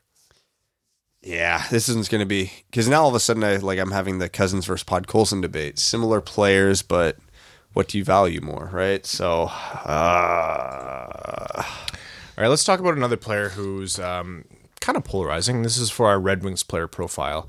Uh, relevant of late. yeah, season in review, and all of a sudden topic du jour. Yeah, Anthony Mantha is tearing it up for Team Canada at the uh, World Championships. Yeah, he's got what nine points in four games, A couple multi-goal games, I believe it is. including today. Yeah, has been absolutely phenomenal. Has been playing to his strengths. You posted something, and I'm happy you did, about having him on the half boards or just setting him on that like right side.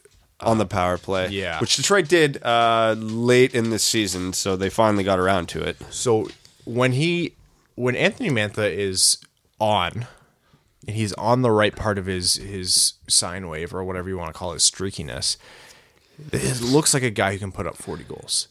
There's a lot of very smart people who see him and his skill set and say he should be a 40 goal scorer, and don't be surprised to see it in the future. I genuinely believe that Anthony Mantha can and will be at some point a 40 goal scorer. Um, what he has done for the Red Wings, there have been times where his la- level of effort or the fact that he's coming back from injury or is playing hurt has severely hampered his play. And those might seem like nothings, but the problem is it's happening so often, either with breaking his hand in a fight or, you know, playing really lethargically when he's not doesn't have that passion in the middle of the season that it does genuinely bring up questions on whether this guy can be a part of the Red Wings future. And then you see that tear that he goes on at the end of the season. And you see these performances in the World Championships and you're like, 15 points in his final eight games. this guy has the tools and to me he just screams someone where like i think detroit is really going to be rewarded for sticking to it with him and putting him on a team with a lot more tools to play with a, lot more you know better players to feed him the puck set him up for success put him in better positions like Just don't break up the line with him, Larkin, and Bertuzzi. Just don't. Leave him forever. He he has all he, no he's not a great two-way player he needs to cut the crap out where he gives up on plays He's or he's the king of the flyby, oh absolutely which isn't a great quality. But No. People who make the co- comparisons to Johan Franzen where they're like, he's extremely streaky. You're right. The problem is with Franzen, I, I think Franzen was streaky the way any pure goal scorer is streaky because if you're a goal scorer, those goals aren't always going to be coming. That's just the reality of hockey. And if that's all you have, you're going to look, you know, invisible on the ice. With Mantha, I think he holds himself back a lot. I think he can really do a lot more to control when and how he he he you know produces on the ice. I've said this before on the podcast, and I'll repeat it again. From a tool standpoint, he is the most skilled player on the Detroit Red Wings. Larkin's got a bit better hockey IQ, which is why he puts it together more. But Mantha is, for a dude his size, can skate really well when he chooses to. He's got uh, arguably the best shot on the team right now. I think he does. especially maybe once not once Zadina gets here, but from him on the right half wall as a left-handed shot, he's got a bomb. His first goal in the World Championships of the game today was literally just him camped out in the OV spot on the opposite side of the ice and just wired one under the bar. He's got great hands and he's strong as an ox. Like for his lack of effort, perceived air quotations, he does not lose a lot of puck battles on the wall. Like he's a strong human being. Everything is there for him to succeed. It's just he has to be put in the right situation. He's not a guy who can thrive in every role. He's a right winger on a scoring line with a centerman who can get him the puck. He's never never going to kill a penalty for you, but he can absolutely be the trigger man on a power play. He can be a net front guy, but he absolutely should not be a net front guy. That's not his skill set. So I hate the obsession with making big guy net front. Like Thomas Holmstrom's gone. We need to let it go. Yeah. Unless someone actually has that skill set, do not dedicate them there. hi, Michael Rasmussen. Yeah. The, yes. And that actually was beneficial. Yeah. So it's the Red Wings should be spoiled on the power play this year, having Mantha on one power play unit and Zadina on the other, where they can just sit there and clap bombs, and then also have Filip Hronek and Mike Green as the two defensemen who are right-handed shots who could also fill that role. So now you have the threat from both sides of the ice. They have a unique opportunity here that they need to capitalize on. And don't get me wrong, for everything I say about Mantha not being put in proper positions to succeed through his uh, career as a Red Wing thus far, the onus is on him to get going still. Oh, Do not get me wrong. Um, so much more can be done by him. but I again, I'm in the camp. Now, here's the thing: we're calling him streaky, we're calling him inconsistent. He put up a career high with 25 goals this year in 67 games. He only played 67 and set a career high in goals. It's a 30 goal pace. That's a 30 goal pace. So he was right there with Athanasiou and Larkin from a goal scoring standpoint. And from a points per game standpoint, he was second on the team behind Dylan Larkin. Mantha has the tools to be a star, a legitimate 70 to 80 point, 35 to 40 goal player in this league. And quite frankly, if he doesn't reach that any at, any point in his career, I'm going to consider it a disappointment. This is the the biggest test year for him because all these tools have been very very well uh, showcased. And the strong finish of the year did a lot to salvage his season that was mired by injury and streakiness and playing on a terrible hockey team, which is a ter- the worst affliction of all. Um, he's in the he's in a contract year now. He took a bridge. He took two years at three point three million dollars, which was um, a great signing from a Detroit Red Wings perspective. And for him, he was betting on himself. If if Anthony Mantha doesn't come out all guns ablaze, you know, 30, 35, maybe even 40 goals this year, whenever. When is it ever going to happen? if it doesn't happen this year with uh, assuming he stays in that line with Larkin and assuming he's in his proper spot on the power play if it doesn't happen this year it's not going to happen.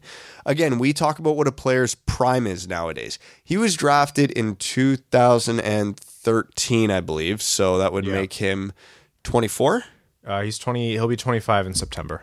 so he's 24 good. Nailed it. So he's he's in his prime. This is it. This is who he is. This is his year he's had injuries he's had inconsistencies he came up late. It's understandable that he developed a little slower than everybody else. No more excuses he just had near a full year. We saw what he did on the top line. We're seeing he was leading the world championships in scoring up till two days ago and then today's game brought him back to third. He's there's nothing holding him back at this point other than him. Basically, our, our Red Wings player profile in Anthony Mantha is this guy is already good and he can be great. Uh, our our our Anthony Mantha profile is he is Nike. Just do it. Oh, honestly, just like just, Just do, do it, it. Anthony. Like there's he is one of the most exciting players that are that's currently on the Red Wings where if this team turns it around if and when I'm not going to put a time frame on that cuz it spoiler it's still going to take a while. But if he comes through it, I th- I genuinely think he's going to be one of the shining stars on this team. He's going to be you're going to consider him the same way you consider Franzen and Holmstrom in those playoff runs where it's just like such a solid contribution to this team and who plays like a star. I, I that that's his potential. Where he ends up, like he needs to do a lot of things right to get there, but the tools are there. We talk about the raw skill and the talent and the ability. He is he is the biggest person. Well, he's a big guy, but he is the biggest factor holding himself back from that. I, I think everything else will be there, especially now that he's going to get some better players to play with, and and maybe even this draft another good centerman to possibly play with. So doesn't matter which line he's on. Anthony Mantha has every opportunity to be a stalwart and absolute gold star in Detroit. Sorry, I just had a vision of Trevor Zegras to Mantha. Anyways, so that that's that's the Red Wings player profile. Um, we're going to continue these uh, these throughout the year or throughout the summer, approaching the year. So who do we have up uh, next? Actually, next week, let our next episode. Sorry, we are our prospect profile is Kirby Dach. And our Red Wings profile is Tyler Bertuzzi as we continue to work our way through the wingers. And then the episode after that is Darren Helm and Cole Caufield. Tyler Bertuzzi, you mean defenseman? defenseman Tyler Bertuzzi. Yeah. I don't think he'll actually play a game, but he was. For anybody who didn't see it, uh, Team Canada at the World Championships got so injured they were actually running Tyler Bertuzzi on defense in practice. Update: Boston is officially. Uh, Shut up! Cup Don't finish your sentence. Yeah, they've swept Carolina. They're playing for the Stanley Cup. Save us, Western Conference. You're our only hope. How many times have we said that? It's like Hey, it's not. We're not too far removed from Erik Karlsson. Erik Karlsson torching Boston in a playoff series. Okay, no, we're not. it's happened recently. It's it could happen before. again. Uh, it's gonna. That's gonna be a hard finals to predict. It's hard to stop Boston right now. Tuukka Rask is playing out of his damn mind. I'm picking whoever comes out of the West. I don't even care, and I'm calling it in a sweep. Another shutout tonight. It's it's Tuca, not Tuca. Yeah. uh, we're going to head over to overtime where all of our uh, patrons get their comments read out on air, guaranteed as our way of saying thank you, uh, especially during these midweek episodes where you're only going to hear from patrons. Uh, so we will start with Hunter Saunders says, Sup guys, do you think there's a way to remove review except in cases of obvious mistakes? Like a Duchesne event, make that reviewed by Toronto objectively and they tell the on ice officials to call? Or if we keep the current reviews, you can have one person in the war room making every goalie interference call, another making every offside call, etc. This way, at least the calls are more consistent because it's one person's interpretation of the rule instead of every ref's interpretation. I know we don't want to take power away from the refs, but you have reviews uh, in place. That means we want to get it right, and they aren't getting them right. You'll never walk alone. Liverpool, June 1st against Tottenham, Champions League final. Watch. No, we did I don't love the idea of one person doing it. I think there should be a, a panel of people and I think they need to sit down and figure it the FERC out as to what goal interference is, as to what the threshold is going to be for these things. hockey is too random, and there are too many variations to every play to ever get any level of consistency. This is why I'm very anti-review, and um, I, and again, even if we had a fifth ref in the arena just sitting there ready to blow a play dead, saying this happened, that happened, it'll never happen as fast as you want it to. You can't get these guys can't make up their mind in 15, 20 seconds. It just doesn't happen.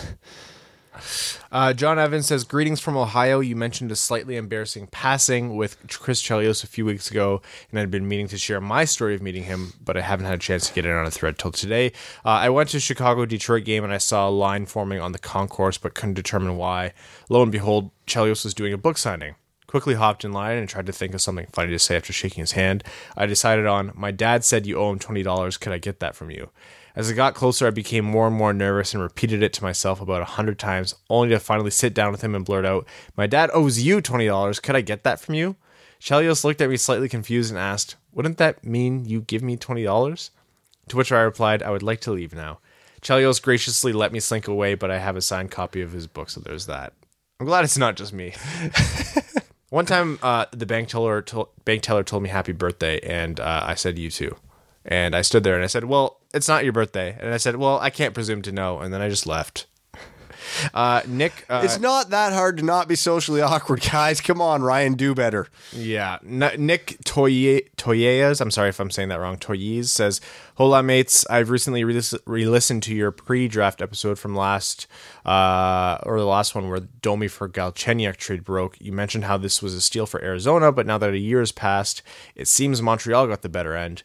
Do you now have differing opinions of the trade now that we've seen how they play in your homes? Yeah, I, I've gone on record to say before that that's one that um, I definitely have had to eat crow on a lot of like and this isn't to you know try to mitigate how wrong we were because we were wrong uh, but a lot of the hockey world looked at that trade and thought why um, Keep talking. I'm looking up a stat here quickly that I'm pretty sure is correct, but I don't want to talk out my butt and be wrong. a lot of this was colored by Marc Bergevin didn't exactly have the best reputation as a general manager at the time and still might not uh, but this was one of his more shrewd moves where, where it completely panned out. Uh, Domi was kind of tapering off in Arizona, and so people just assumed, myself included, that going to a Montreal team that was trending downwards wouldn't necessarily revitalize him. And lo and behold, he's one of the most effective players in the league, let alone on that team.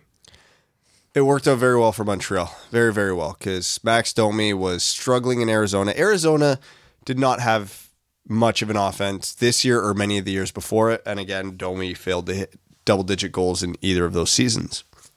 Here's the thing, though. I'm not going to say that trade was as lopsided as everybody's making it out to be. I don't think it's lopsided. Not lopsided, but I, I'd say the trade worked out well for both teams because Max Domi wasn't doing anything in Arizona. And Pop Quiz Do you know who led the Arizona Coyotes in goals this year? Alex Galchenyuk.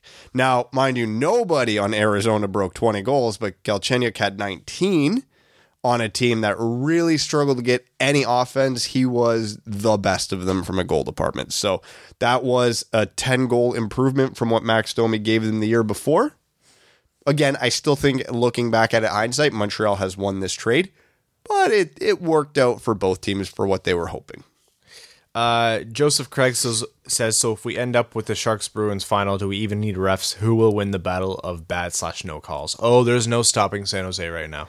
Yeah, no, San Jose is the team of destiny right now. They are the one. The universe is lining up for a game seven. Would Boston host? Yeah, Boston would host. Game seven in Boston. 3 3 tie going into overtime. Joe Thornton has all three goals in regulation for San Jose, and he completes the cock trick in overtime, and chaos reigns at center ice as police try to escort him off the ice. Did you say cock trick? That's what four goals is for Joe Thornton. Uh, Marissa says, "Are y'all gonna do a player profile of Cholowski later?" Absolutely. Yes, we mapped out our thing. That's gonna. He's going to be late June, early July. Uh, I haven't watched any Griff's games, but I heard he hasn't been doing great, and that makes me sad. Do you think he'll be back on the wings next season? yes, Better be. I don't. Do I think he will be? No, actually. Not, maybe not full time, but you'll see him. Yeah. uh, and bring his game back up to where it was before he dropped off. Yeah, without diving too much into the actual profile, uh, for a rookie defenseman to come in, be as effective as he was, and then taper off is actually such a normal progression, even for a great prospect. It is extremely hard to be a rookie in today's NHL. It is even harder to be a rookie defenseman. You are very, very liable for lots of parts of the games that are unrewarding, unrecognized, but crucially important. So it's oft overlooked, but it's very, very difficult even to maintain consistency if you produce well to start. So Bill Bill Peters 200 game rule. You don't get comfortable as a defenseman in the NHL till you've played at least 200 games. It might even be 300. uh, also here have some more this or that questions. Morning shower or night shower? Morning. I'm a night shower person, but I think morning ones are better for me. But I'm just a piece of garbage. Based on my current uh, schedule, I don't get a choice on when I can. I just kind of have to fit them in whenever. Summer or winter? Summer. Summer. Go out or stay in? Stay in. Stay in. Yeah. Ebook or paper book? Ooh. I have an e-reader. I still like reading paper books better. Paper book better on my eyes. Marvel or DC? Marvel. Marvel is run away with it. Uh, white bread or wheat bread? Wheat. Okay, I will eat wheat because it's better for me, but white bread is so damn good. It's all right. Overcast or sunny? Sunny. Sunny, come on. Structured plan or go with the flow? Ooh, structured. Structured, but I want to say, like, when I take vacations, I'll have, like, big things that I'll want to do, a few anchor points, and besides that, I just kind of, like, Okay, let me. I'm going to preface this. Just me and my wife, go with the flow. If it involves even as many as three people, that needs to be structured or everything's going sideways. Uh, and then last one is the easiest one ever rare steak or well done steak. If anybody orders well done, uh, we're going to have a very long, unpleasant chat. Yeah. Don't do that. Do you see that commercial where they they showed the guy eating a well done steak and smothering in ketchup? It gave me an aneurysm. Ugh. Ugh. I uh, so my mom is one of the best cooks I've ever known. Um, the most incredible Middle Eastern food. Almost everything else she nails, but I, Middle Eastern cuisine gets steaks done like well done all the time, and it's just so. For most of my life, I grew up thinking I didn't like steaks, but turns out I just didn't like chewing on leather. So it was a it was a big revelation when I had my first rare steak. I will hear an argument if you like it medium, but anything above that is just I think medium is an affront to nature itself. Uh, there are steaks that are better medium rare for sure, depending on the fat content. You want it to be cooked out a little bit more, but I think medium rare. If you're freaked out by, you know, seeing red on your plate, then just don't order a steak. Do yourself a favor, get chicken. Uh, Joseph Delia says, "Hey guys, last year about this time we heard that Carolina was going to take Svechnikov." When and do you think uh, we'll hear whispers about who Chicago and possibly after who Colorado are going to take? Both teams seem to have projected uh, good projected decor, but I could totally see one of them turning taking uh, Byram and turning into Nashville slash Carolina. Etc. team with just a stacked D, but still hoping he slips. Thank you. Man, Chicago's the wild card here. They're they don't. That's an organization that doesn't let a lot get out. So I don't. I don't think we're gonna hear anything. Ah, you know what? I, I feel like you hear whispers no matter what. Things are starting to solidify as Turcotte. So right now, provided that nothing else changes, But has anybody reputable said Turcotte? I know a lot of pundits, ourselves included, are saying that makes a lot of sense for Chicago, but I've not heard anything from anybody reputable saying Chicago's leaning no, Turcotte. no. no, I you're right, but based on what we know, that's the best prediction I can make. There, I am starting to wonder how much chatter we'll, we'll hear, um, which is surprising because this draft is prone to chatter. But then again, this draft is also prone to noise, and those are two different things, right? So. Uh, we might be there might be a lot of surprises or we might be surprised to see you know we might be shocked and then when you we look back at it a day later we say oh yeah well i mean that was obviously going to be the outcome like turcotte byram whatever it was obviously going to be the outcome so i don't know i don't think we'll hear a ton i don't think we'll hear anything with 100% consistency and nothing with more confidence than one or two picks ahead of wherever we are but we won't. Even that, nobody knew Barrett Hayton was coming last year until John Chayka's said his name. Yeah. We might be in for we might be in the dark until, you know, whoever's up on the podium is speaking. Uh, Matthew Tangs Red says, "Hey guys, just started listening to your podcast about three weeks ago. Oh, a new patron. Welcome to the uh, family, Matthew. Um, and thank you for your support. Uh, and really enjoying listening to your discussions on all things Red Wings. As a guy in North Dakota, I don't get a lot of that. Yesterday, I saw a couple of articles regarding the idea on a trade involving either Mantha or Athanasiu. At this point, it sounds like more. It sounds more like throwing ideas around than a legit rumor. But if a trade with either of them did happen, would you rather trade for a defenseman or try to move up in the draft to make sure you get Byram or Turcotte? Also, which of them would you move to make a trade? Uh, I would move Athanasiu. I think his value, his perceived value, would be higher. His perceived value would higher, but I, again, as I just mentioned, I think Mantha is actually the superior player. Um, I would prefer to not move either of them. Um, I would move them for defenseman. And the one thing that's worth noting is our new GM is the GM who traded a young Jonathan Drouin for Mikhail Sergachev. So he's not afraid to make those moves. Not that I would bet on that happening this quickly, but it could happen. Uh, Kalen Wood, radical idea says remove cameras altogether. Also penalties and refs a la NHL Hitz. Let's do it. Let's just commit to the bit. K was says uh, so. Uh, the Sharks are sure getting lucky, even though I kind of room, I am kind of rooting for them to win the cup.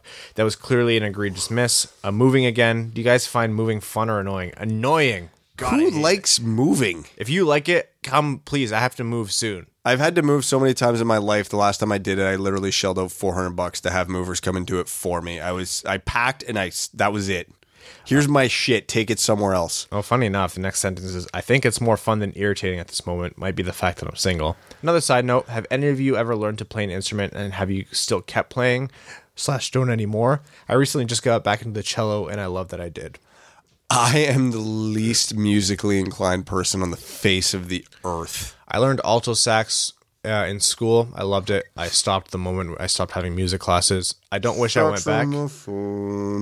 Couldn't help it, eh? Couldn't help it. hey, there's never a bad time for a Simpsons reference. No, there absolutely is not. this is the worst episode of Game of Thrones you've seen so far. um, I don't. I, I wish I would have learned violin as a kid. Actually, I really, really wish, or or the cello. So, go go ahead. I can see the joke forming. No. Joseph Fournier says so. Seeing a lot of rumors about potential trades and signings for the Wings this offseason. One thing people have to keep in mind is if a player comes in, then who goes out to make room for that incoming player? A lot of recent fodder has been laughable, including uh, Burnside's uh, recent Atlantic Division preview on the Athletic, which is surprising because the Athletic is a consistently great source. So let's take a step back for a moment. Given the current logjam on defense as well as forwards, who may not be ready and are running out of time? What wings expiring as RFAs do you expect to stay or walk? Especially thoughts on Saarijärvi. Uh, also, after having never seen an episode of Game of Thrones, I binged seven seasons and five episodes in two weeks, and I'm ready for the finale. and may have given myself brain damage. You and Max are nuts, man. Stay fresh, cheese bags. So. uh, I, I want to qual- start by saying projecting the Red Wings right now is incredibly boring. So you're going to see a lot of people spicing it up because they're going to be in stasis. So let me give you the simplest take I can have. If the Red Wings sign an Erik Karlsson, I really don't care what happens with any defenseman in the organization. Well, who played for Detroit and or Grand Rapids this year, outside of Filip Hronek and Dennis Cholowski. Saarijärvi's not progressing like I hoped. Joe Hicketts is a great defense, is a good defenseman, and if he's going to be a bottom pair guy for Detroit long term, amazing. If he's not, he doesn't move the needle that much. I would much prefer him in there over Daly or Ericsson or some of these other guys. But again, he's not a needle mover. Mike Green's contract's expiring this year, so who cares?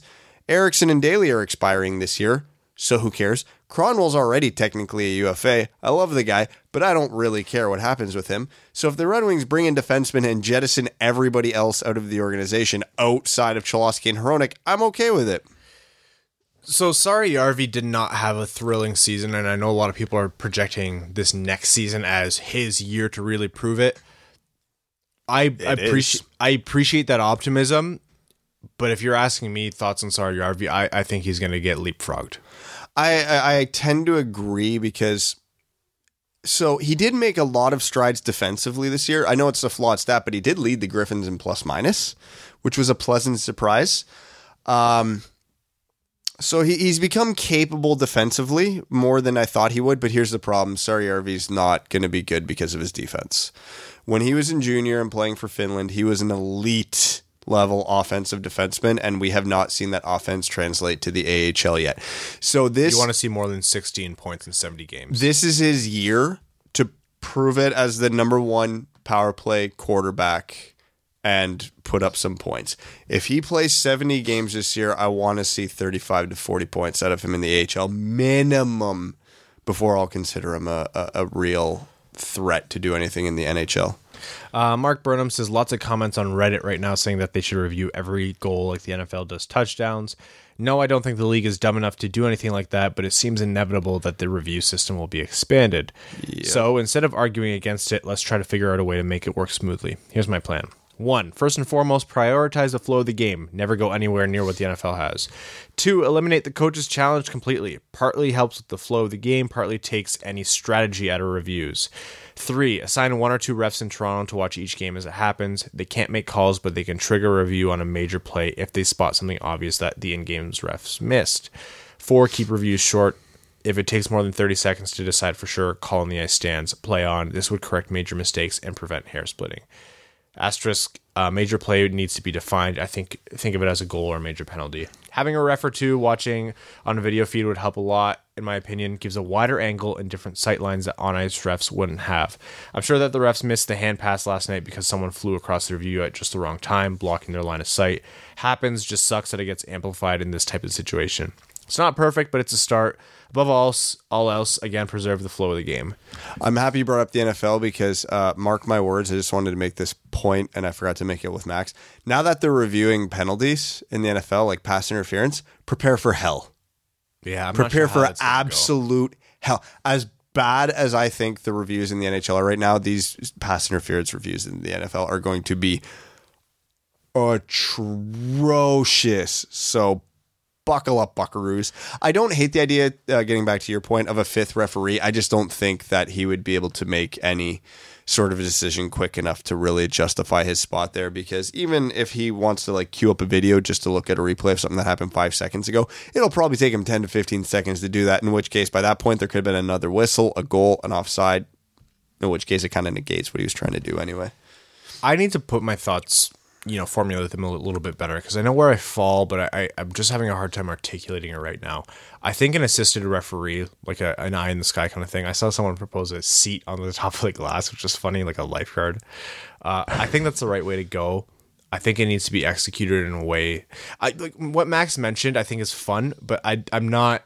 I, I'm a hockey purist at heart. I don't like gaming the review system. I think that's counter to the spirit of the game. I will use that argument against the people who talk about the spirit of the game. I understand the gamesmanship that can happen, but I think it would make it contrived if you created a situation intentionally for it to happen. Does that make sense? Yeah, it's weird though that you say hockey purist and then I'm a hockey purist. I consider myself a hockey purist, and my stance is abolish all reviews. Just let the flow of the game happen. Uh, random chance happens. The refs are going to screw you as much as they help you. It all balances out in the end. And yeah, every once in a while it's going to happen at a really inopportune time, but in a couple of years, it might happen for you. So Liz Barbudo says the cup final is going to seven games and the winning goal is going to come on a play that can't be reviewed, isn't it? Oh, absolutely. point shot tipped, hits the net, bounces off the goalie's back in the net. Stanley Cup goes to San Jose. Uh, it's still better than the Kane goal, though. Still better. I love. I actually loved that Kane. How that all went down. The confusion, the celebration, the the thirty seconds before anybody realized the puck was actually in the net, and how long it took the networks to go to the overhead view. I absolute like. I was upset Chicago won, but I loved the chaos around it. I yeah, I just like the idea of like a, the celebration right after the goal going in. But I did like how Kane knew right away. Oh yeah, it was it was beautiful. I loved watching the reactions of the Hawks, like yeah, as they're looking down the ice, like Yeah. do we celebrate Quenneville hugging his coaches? Kind of like yeah. Yeah. and then they moved the net and they saw the puck come out, and you could see the coach's reaction. There is yeah. I actually I thought it was a really unique and cool moment in hockey history. Uh, so before we wrap up this episode, uh, it is a long weekend for us here. So uh, we're going to be coming back at you on Monday night. So you uh, can expect the usual weekend Sunday episode to be pushed uh, just a day. Uh, I'm going to be out camping with uh, the better half and the dog, uh, as well as some other uh, friends and some other dogs. Listen, you don't have to call Evan a dog. I would not bring Evan with me camping. Although Evan and Abby probably do bring the same amount of value to any given situation. I, I'm curious to see you camping. I actually love it. I know uh, we. T- I was talking to you about it before we called Max. Like I'm a diva. Like you know me. I, I'm. That's what I'm wondering. Like, I can't picture you air quotations roughing it. I genuinely. I was concerned the first time I did it. I didn't know how I'd handle it, but I really just like my feet are off, or my feet are off. My shoes are off. Like I'm barefoot in the water. I'm walking around. Like I. I love roughing it. I love being out there. It's very serene. I don't naturally take myself out of just like being connected at all times. So like the moment I can remove myself from that and like force myself to just enjoy it, like that's my I love it. Wouldn't do it. I like I don't want to like live out. The, uh, I mean, I might get to a point in my life where I'm just like give me a shack on the water, a gun and a dog, and I'll be happy. But I got friend, I got family in Haliburton. I've went up there in the fall. Don't don't don't move there. it's good for a few weeks a year. Uh, with that, we're going to wrap up this episode. Uh, we want to thank all of our patrons, all of our listeners, our name level sponsors Sky Carcass, Luke, Jar- Luke Johnson, Arjun Shanker, Clayton Van Dyken, Mike Reed, Langabeer, Kalen Wood, Charlie Elkins, Rob Thiel, Stan Olson, Ryan Alant, Ryan Lewis, uh, Hannah Lee. Thank you all so much. Uh, we appreciate appreciate you guys, and uh, we will see you after the long weekend.